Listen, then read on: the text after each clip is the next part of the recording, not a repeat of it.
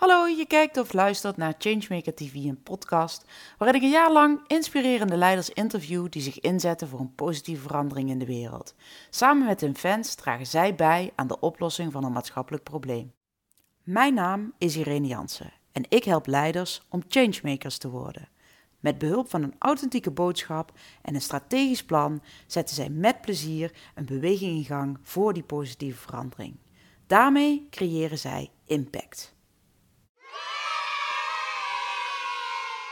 In deze aflevering spreek ik met Catharina Rinsema. Ze stelde zich verkiesbaar voor de Europese verkiezingen en terwijl ze steeds dichter bij haar droom kwam, ontdekte ze dat ze net zwanger was. Zwanger op de verkiezingsposter, dat hadden we in Nederland nog niet meegemaakt. Catharina greep de kans aan om meteen haar missie in de spotlight te zetten, namelijk dat alle vrouwen de kans moeten krijgen om en in hun werk en privé hun dromen na te jagen. Het werd haar campagneboodschap en samen met twee vrouwelijke kandidaten van andere partijen bouwde ze een hele community om zich heen en kreeg ze maar liefst 15.000 mensen in beweging. Deze aflevering is een must als je wil leren hoe je in je eentje het verschil maakt zonder het alleen te doen. Welkom allemaal weer bij een nieuwe aflevering van Changemaker TV en podcast. Vandaag zit ik hier met uh, Catharina Rinsema. Welkom Catharina. Hi Irene, goedemiddag. Hi, wat leuk dat je erbij bent. Voor mij ben je echt zo'n changemaker, los van alle mooie dingen ook die je in je werk doet. Um, omdat je je nek hebt uitgestoken in de politiek door je verkiesbaar te stellen en om dat eigenlijk op een heel bijzondere manier te doen. Dus um, ja, superleuk dat jij hier uh, vandaag erbij bent.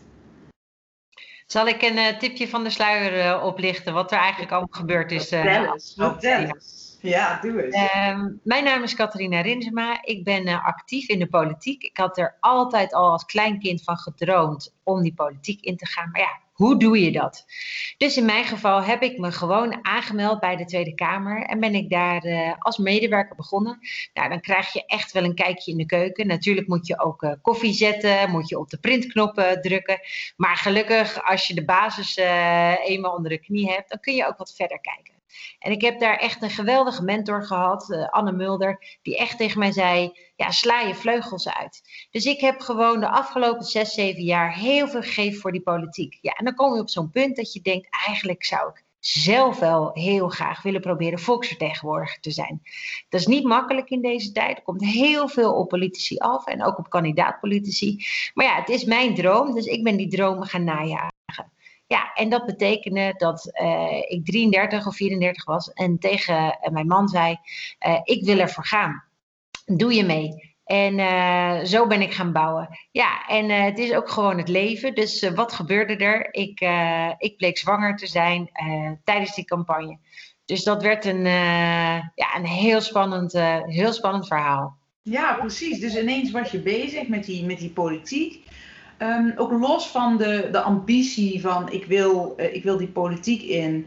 Uh, kan jij iets meer vertellen over uh, jouw missie, die eigenlijk ook wel heel mooi samenkomt met nou ja, de campagne die je uiteindelijk ging boeren? Ja, toen ik uh, me realiseerde, ik wil me graag kandidaat stellen als volksvertegenwoordiger, ja, dan moet je natuurlijk heel dicht bij jezelf blijven en denken, wat zou ik nou graag willen veranderen? En wat ik hoop voor Nederland, dat we toch echt in een tijd leven waarin alle vrouwen van uh, alle afkomsten, alle soorten en maten kunnen zeggen, ja, ik woon in een land waar ik mag dromen van en mezelf uh, ja, persoonlijk ontwikkelen, in het geval van een relatie, gezin, maar ook die professionele ambitie waarmaken. En dat is een droom uh, die op dit moment uh, nog niet helemaal werkelijkheid is voor iedereen. En ik dacht, laat mij daar nou een steentje aan bijdragen. Ja, want we denken vaak dat dat in Nederland allemaal al geregeld is. Uh, en meestal duurt het ook even voordat we erachter komen dat je ineens. En, en ik heb dan altijd van die gekke voorbeeldjes, maar bijvoorbeeld jouw zoontje is het, hè? Ja, mijn zoontje. Ja, ja, zoontje, ja. Jouw zoontje is dan nog wat jong voor, maar dat je ineens in van die appgroepjes zit over, over uh, rijden naar clubjes en, en feestjes en weet ik wat. En dan denk ik, hoezo dan? Ze hebben toch ook het, het telefoonnummer van mijn man, weet je wel? Maar dat zijn dan van die, van die kleine voor, uh, voorbeeldjes waarin heel erg duidelijk is. Uh, ja, dat er dan blijkbaar toch ineens twee soorten dingen van je gevraagd worden. Um, uh, die dan zowel in je werk als privé gaan, uh, gaan spelen. Um, hele mooie uh, missie. Maar wat, wat is daarvoor nodig? Wat moet daarvoor gebeuren om ervoor te zorgen dat die NN, heb ik eigenlijk opgeschreven, de NN eh, eh, eh, ik, ik denk dat het een hele, heel belangrijk is dat er een hele brede beweging ontstaat in de samenleving. Dus toen ik mijn kandidaat stelde en bleek dat ik ook in verwachting was, ben ik natuurlijk in gesprek gegaan met mijn politieke partij. Gezegd, jongens, hoe doen we dit? Ik zal je eerlijk zeggen, ik was ook wel een beetje zenuwachtig voor hun reactie. Want ja, ik ben opgegroeid in een tijd dat er nog maar weinig vrouwelijke rolmodellen zijn in de politiek. Laat staan vrouwelijke rolmodellen in de politiek, die ook gewoon openlijk ja, zijn over die dilemma's die komen met het ouderschap en, dus, en de professionele dromen najagen. Dus ik heb het aangekaart bij de VVD en er werd gelukkig heel erg uh, goed op gereageerd. Ze zeiden, Catharina, je bent uh, 34, we willen mensen op de lijst die vol in het leven staan. Natuurlijk hoort daarbij dat je een kinderwens hebt, dat je die kinderwens najaagt. Dat maakt je ook mens. Um, dus ik denk dat ik daar vanuit die grote opluchting, dat ik me echt gesteund voelde, die campagne in ben gegaan. En ik ben die campagne in gegaan ja, om een hele brede beweging te starten. Dus wat heb ik gedaan? Ik heb allemaal jonge mensen, met name jonge vrouwen, gevraagd: wil jij mijn uh, vrijwilliger worden in mijn campagneteam? We hebben media benaderd en met name heel veel vrouwenmedia door te zeggen: jongens, politiek is geen ver van je bedshow. Het gaat echt over de keuze in het dagelijks leven, over veiligheid, over voedsel, nou, nu ook over corona, uh, over de toekomst van je kinderen, het onderwijsstelsel. Dus ik heb gezegd: ja, we moeten dat niet scheiden, zomaar gewoon de dingen die je eigenlijk in je privéleven, voor je gezin heel belangrijk vindt, maar ook die dingen in de politiek. Want politiek is voor mij altijd een middel om iets te bereiken. Dus al die media hebben gezegd van oké, nou, het is eigenlijk wel een frisse benadering op deze manier. En ja, je bent ook nog eens zwanger, dus hoe ga je dat allemaal doen? Dus vanuit een hele andere wind. Um, een andere invalshoek kreeg ik toen gesprekken.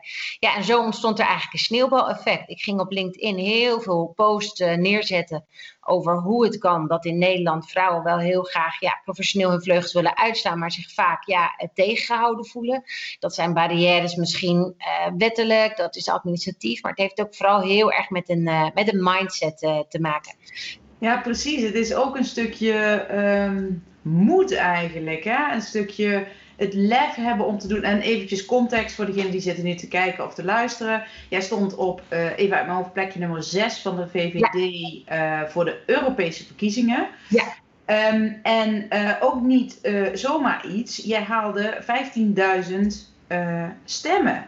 Ja. Vanuit het niks eigenlijk. Ja. Nou, voor degenen die mij een beetje kennen, ik heb zelf ook eens ooit op zijn lijst gestaan, niet zo hoog overigens.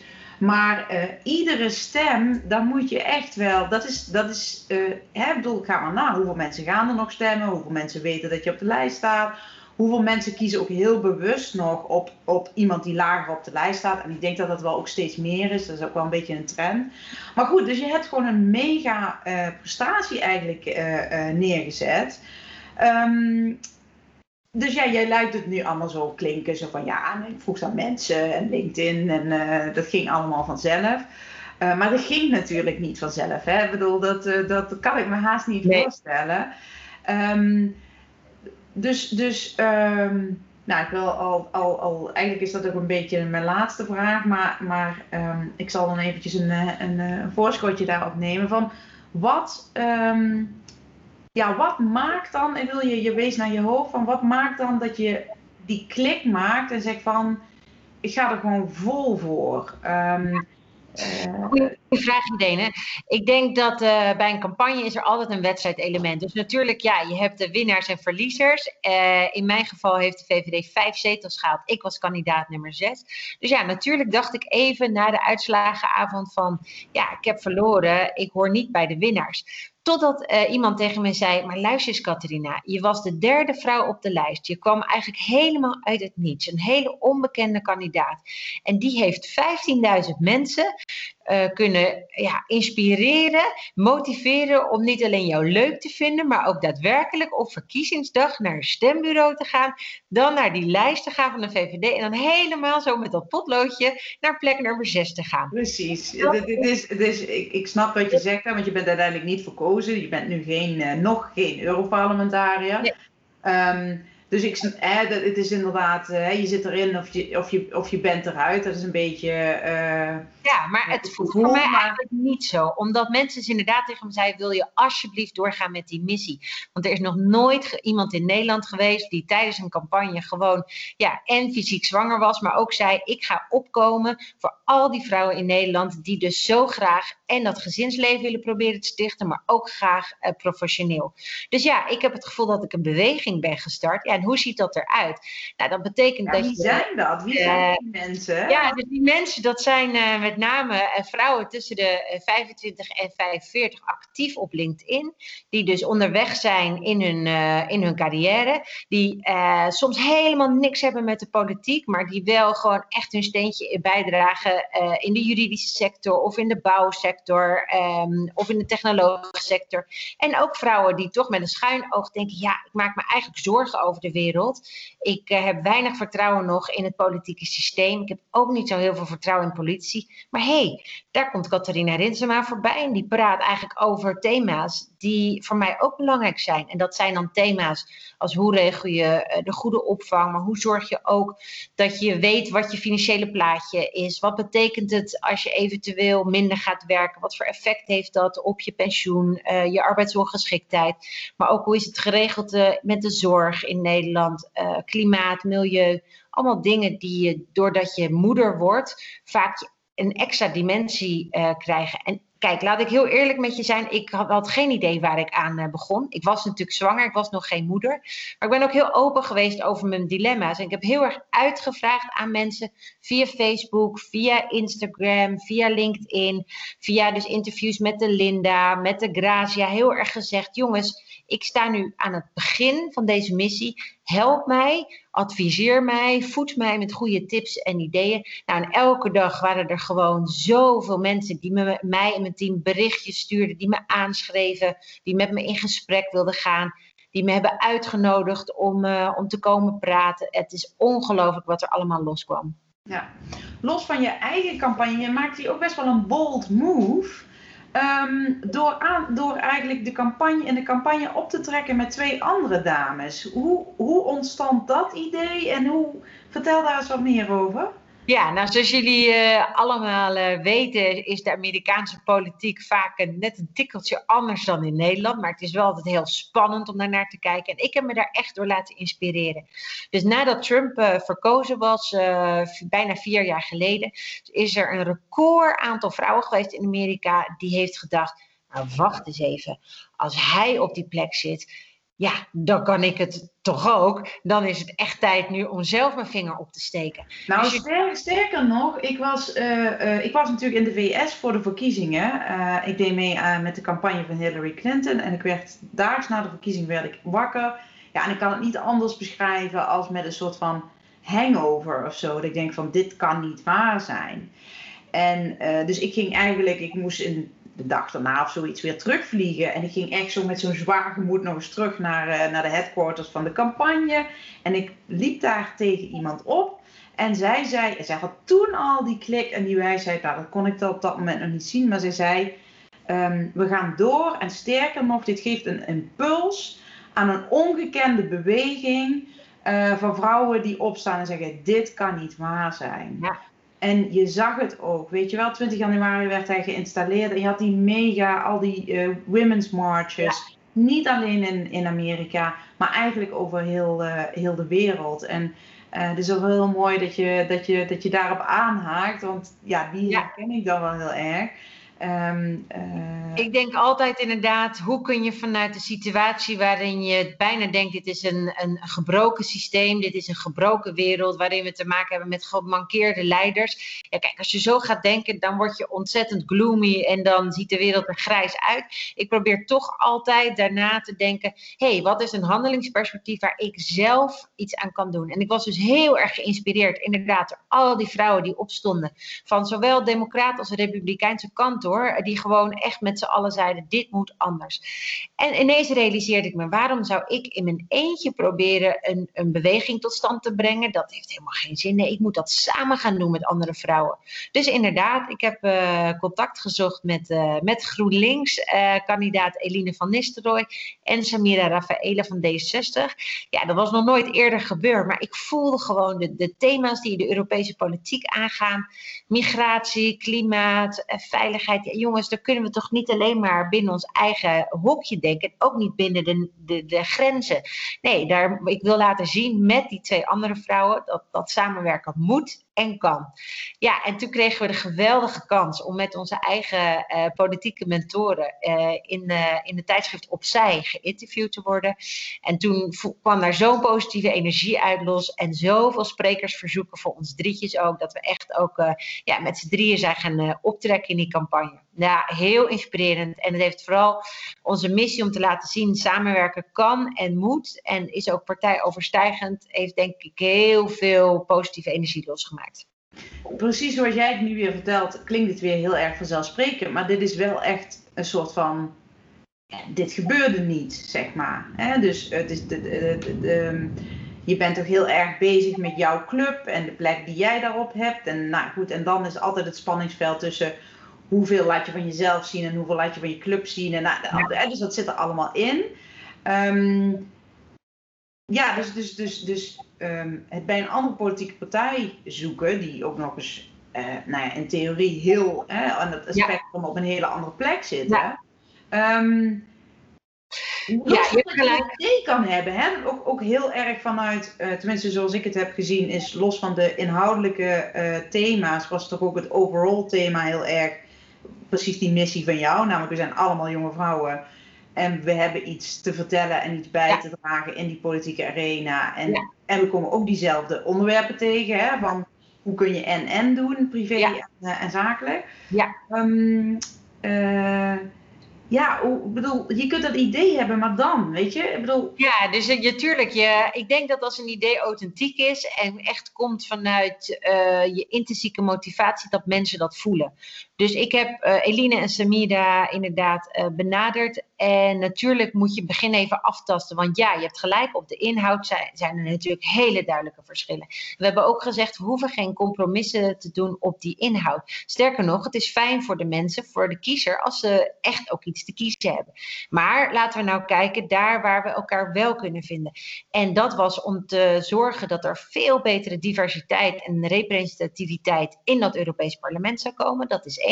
Twee, dat meer jonge mensen uh, zich betrokken zouden voelen bij die politiek. Je ziet toch dat ja, een deel van uh, de Trump-effecten en een deel van de Brexit-effecten komt toch helaas doordat het feit dat jongeren thuis bleven, dat een groot deel van de jongeren niet zich aangesproken voelden om naar die stembussen te gaan.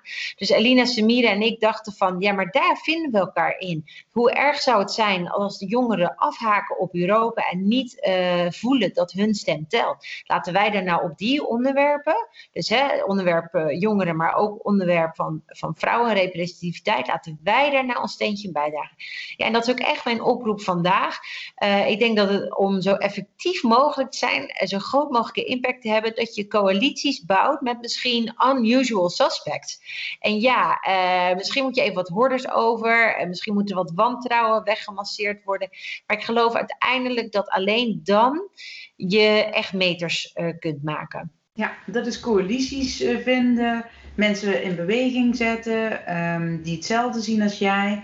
Je zit ook heel sterk op, op uh, die authentieke intentie, zo noem ik het dan nu maar even. Ik verzin het woord plekken, maar dat is daar iets mee van ook, ook, op die energie gaan zitten en dat gewoon gaan doen. En eigenlijk ook, ja, is het door jouw angst heen of is het ja, moedig zijn? Ja, is het, weet je, ja.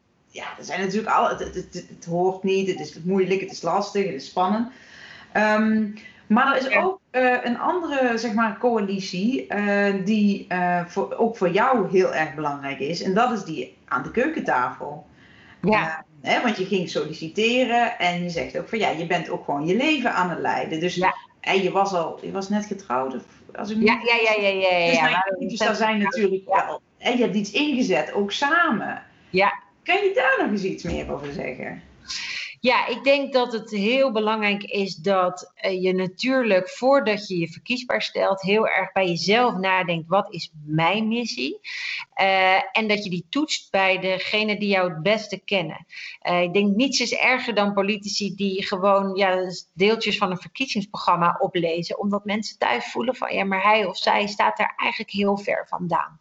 Dus ik heb me altijd heel erg senang en nauw gevoeld bij, bij de vrouwenzaak en bij empowerment. En dan empowerment in de breedste zin van het woord. Dus het kwam denk ik ook niet voor, uh, tot een verrassing voor mijn man dat ik zei: ik wil daarin echt verandering bewerkstelligen. En in de politiek heb je natuurlijk uh, hè, wetgeving als instrument, waarbij je ook gewoon nadat jij al lang en breed vertrokken bent, ja, als het goed is, een bepaalde legacy piece is. Dus ja, we zijn samen gaan zitten en we hebben gezegd van oké, we zijn nu allebei uh, in de dertig. er zijn een hele hoop dingen die we willen nastreven. We willen proberen gezin te stichten. We willen proberen die politiek vorm te geven. We willen proberen ons steentje bij te dragen. Ja, hoe moet dat allemaal? Nou, eigenlijk hebben we daarvan toe gezegd. Tja, het leven laat zich toch wel heel lastig plannen. Daar zijn we ook wel reëel in geweest. Misschien is het goed dat je soms parallele sporen bewandelt. Uh, om maar niet je leven in de wachtkamer te zetten. En dat is iets wat ik heel graag zou willen overdragen vandaag. Helaas zie je toch vaak dat mensen het gevoel hebben: het moet of het een of het ander zijn. En ik snap dat, want er zijn heel veel uh, hordes. En ook de mentaliteit in Nederland is lang nog niet zo ver dat ze zeggen: we regelen dit met elkaar. Nee, vaak is de boodschap: ja, zorg maar gewoon dat je het oplost. Als we er maar geen last van hebben, prima.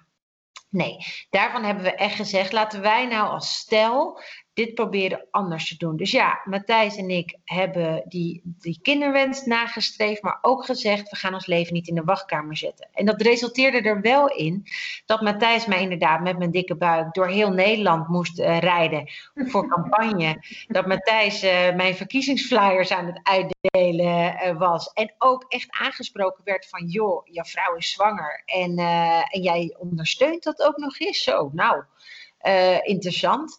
En ook ik heb inderdaad online heel veel haatberichten gehad, negatieve commentaren. Uh, nou, dat is, was echt wel heel erg heftig. Maar ik denk juist dat daardoor mijn man en ik het gevoel hadden van wow, die gesprekken die soms al intens kunnen zijn aan de keukentafel, die worden nu eigenlijk uitvergroot. Want er worden dus in heel Nederland of de hele wereld worden dit soort gesprekken nog gevoerd. Uh, dus ik zal zijn ze ook, denk ik, uh, subconscious, niet eens zo bewust. Hè? Het wordt niet vaak uitgesproken, maar er zit ook een bepaald verwachtingspatroon. Ja, wat, wat eigenlijk uh, in het gesprek met Jolanda had ik het daar al over, Jolanda Holberg, daarvan.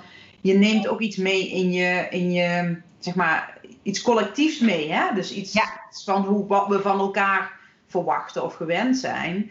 Ja. Um, en inderdaad, ik denk dat dit precies is waar het over gaat. Jij stapt in de spotlight, maar je hele je, je event krijgt er zeg maar onbedoeld en ongevraagd, hè, om het even zo te zeggen. Ja. Ook nog eens even een spotlight bij en misschien wel een hele hoop uh, uh, bagger. Um, um, en ik hoor je dus eigenlijk zeggen, ik vraag altijd van wie zijn jouw fans? En we hebben het al gehad over al die mensen die, je, die jij hebt weten te mobiliseren. Maar dat is misschien wel een, een eh, als je ook de, de uh, in, in de, vijf, uh, vijf punten om de verkiezingen te winnen uit. En dan moet, ik, dan moet ik even nadenken, maar dat zijn al stukken geschreven in de tijd van de Romeinen. Dan zie je dus inderdaad dat familie, hè, dus dat je een goede band met je familie hebt en dat ook kan laten zien. Hè, want daar zit ook iets van authenticiteit of vertrouwen ja. mensen je of zoiets. Ja. Maar ik denk dat dat zeker als je als jonge vrouw uh, daar gaat staan, nog minstens zo, uh, zo belangrijk ja. is. Dus um, nou ja, in die zin, als je het hebt over fans, um, uh, was of is Matthijs jouw grootste fan? Of hoe zie je het? ja, ja, ja, ja, ja. Ik mag regelmatig wat, wat vertellen eh, over de campagne en over mijn drijfveren. En dan begin ik inderdaad eigenlijk heel vaak met een foto van ons huwelijk, van de huwelijksdag, omdat ik zeg van wat is het, wat, wat is het allerbelangrijkste voordat je jezelf kandidaat stelt. En dan zeg ik toch van uh, overeenstemming thuis en support van thuis. En ik ben uh, afgelopen uh, jaar ben ik naar Washington geweest. Heb ik gesproken met een heel aantal vrouwenorganisaties die zich inzetten voor meer vrouwen in de politiek. Wat ik heel mooi vond in Amerika is dat ze dus al daar proberen die partner dus al actief te gaan betrekken in die verkennende gesprekken. Dus ze mm. hebben daar echt al toolkits ontwikkeld van uh, met gesprekskaarten uh, van goh, wat gaat dit betekenen voor ons huishouden? Hoeveel uur kan ik dus nu minder thuis zijn fysiek? Maar ook wat kan ik qua huishoudelijke taken minder doen? Welke impact heeft het financieel op ons? En er worden dus ook afzonderlijk uh, binnen politieke partijen, binnen sommige afdelingen, wordt dus ook wel de partner uitgenodigd in dat hele voortraject. En dat heeft me echt doen realiseren van ja, eigenlijk doe je dit samen. En wat gek dat die partner op die manier onzichtbaar blijft in dat hele voortraject. Want dat voortraject is misschien nog wel belangrijker dan de campagne zelf. Dus dat is ook iets wat ik vandaag mee zou willen geven. Van, doe het nooit alleen, doe het altijd samen. En zelfs al heb je geen samen in de zin van je hebt geen vaste partner, ook doe het dan ook niet alleen. Zorg dat je een hele brede kring van ja, adviseurs die jou met beide benen op de grond houden, bij jou hebt. Dus ik had ook, ik had natuurlijk mijn campagneteam, ik had ook een kring van mensen die me al langer kennen, die echt zeiden van joh, uh, let hierop, heb je daaraan gedacht, uh, zorg dat je niet te ver afdrijft van wie je echt zelf bent. Ja, dus dat, ik, ik wens dat echt een ieder toe in dat hele eigenlijk voortraject nog van voordat je daadwerkelijk op die lijst staat. Is dat dan ook meteen um, wat jou succesvol maakt als changemaker? Um, dus die, het weten, het kunnen mobiliseren of het durven vragen, of nou hoe je het formuleren wil, uh, van die mensen om je heen? Nou, ik denk een aantal dingen. Ik denk een van de elementen is dat ik heel erg aanvoelde van hé, hey, er wordt nog niet samengewerkt uh, met andere partijen. Waarom is dat eigenlijk zo? Hey, ik ken eigenlijk niemand die zich kandidaat heeft gesteld en toen openlijk sprak over uh, kinderwens of zwangerschap. Hey, waarom is dat eigenlijk zo? Uh, dus ik probeer het altijd om te draaien. Dus ik ben heel erg groot fan van het omdenken. dat als ik er zelf niet achter kom, dan ga ik dat even dan ga ik te raden bij andere mensen. Zeg ik, joh, klopt het dat ik heb gemist X, Y, Z. En als vervolgens iedereen zegt, nou, je hebt eigenlijk wel gelijk, dan denk ik, hey, ping. Dit betekent dat er gewoon een, mismatch is, een gap, of een onontgonnen terrein. En ook dan denk ik, het gaat niet om mij, maar het gaat om iets breders. Dus inderdaad, hoe zorg ik ervoor dat mogelijk de weeffouten in een systeem of mogelijk ja, de blinde vlekken die we hebben als samenleving, dat we daar met elkaar aan kunnen werken. Dus ik wil het inderdaad, moet altijd overstijgend uh, zijn. Ik bedoel, ik heb echt niet het eeuwige leven en ook na mij zullen er zoveel mensen willen proberen eh, de politiek te veranderen of de wereld te willen veranderen. Dus het is heel belangrijk dat je altijd denkt vanuit een wij en vanuit toch ja, ja, systeemverandering. En ik heb dat heel erg hopelijk uh, losgemaakt met mijn campagne. Maar ik hoop daar ook nu echt nog uh, mijn steentje in bij te kunnen dragen. Daarom te gek hoor. Daarom te gek deze uitnodiging om te spreken. Absoluut. Als ik dat, als ik dat zo even hoor, dan hoor ik jou eigenlijk zeggen: uh, durf de, de weeffouten in het systeem te benoemen. Ja. Um, zie ze ook in een groter, groter perspectief. Ja. Uh, neem anderen daar ook uh, in mee. Hè, maar ook, zowel als in durf dat te toetsen bij anderen, als neem ze mee om, om, uh, om samen daar verandering in te brengen. En dat is dan eentje wat ik vooral telkens tussen jouw verhaal door beluister. Maar wat ik zou willen formuleren als heb de moed om dan die eerste te zijn die het dan toch doet. Hè? Er zijn misschien anderen die het stiekem hebben gedacht. Hè? Want er zijn bepaalde dingen die we echt wel herkennen. Maar heb dan ook de moed om te denken, ja, en ik ga dat gewoon doen. Ja, en inderdaad, ja, ja, vind ik heel mooi gezegd, iedereen. Ik denk dat dat een mooie afsluiter is van heb de moed en voel je nooit alleen. Wees je alsjeblieft ervan bewust, en dat is ook geweldig aan de tools van de moderne tijd van social media, dat er heel veel mensen zijn die vaak worstelen of die het gevoel hebben ik wil graag helpen. Dus voel je nooit alleen. Dus ja, die eerste stap zetten, ja, dat kost echt even moed. Uh, maar als je vervolgens die stap hebt gezet, zul je zien hoe ongelooflijk veel support er loskomt. En uh, ja, dat maakt denk ik ons mensen uh, gewoon tot wie we zijn. En, en, en en dat is uh, de meest waardevolle les, denk ik, die ik heb mogen leren vorig jaar uh, toen ik mijn kandidaat stelde voor het Europees Parlement. Mooi, super mooi. Ik denk zeker dat dat waar is en ook herkenbaar voor een hoop changemakers. Je voelt allemaal iets, er moet wat. Um, en, en vind dan degene die met je mee willen, willen doen. Ja, ja super. Hey, Katrina, dankjewel voor dit, uh, voor dit mooie gesprek. Ik ben ook heel benieuwd te horen wat de, de reacties van de kijkers en de luisteraars zijn. Ik vond het in ieder geval heel fijn om jou hier uh, te hebben. Uh, en nog eens te zien hoe je ook in die ja, politieke arena, die toch, ja, toch ook best wel een, een, een, een beetje een dinosaurusomgeving is in die zin, gewoon het verschil kunt maken. Gewoon door het te doen. Dankjewel voor deze kans, Irene. Het was echt, heel, het was echt een genoegen. Je keek of luisterde naar Changemaker TV en podcast. Fijn dat je erbij was. Laat vooral even weten wat je ervan vindt door like te geven of een reactie achter te laten. Wil je niks missen van deze serie met inspirerende leiders die zich inzetten voor een positieve verandering in de wereld? Abonneer je dan even. Be the change.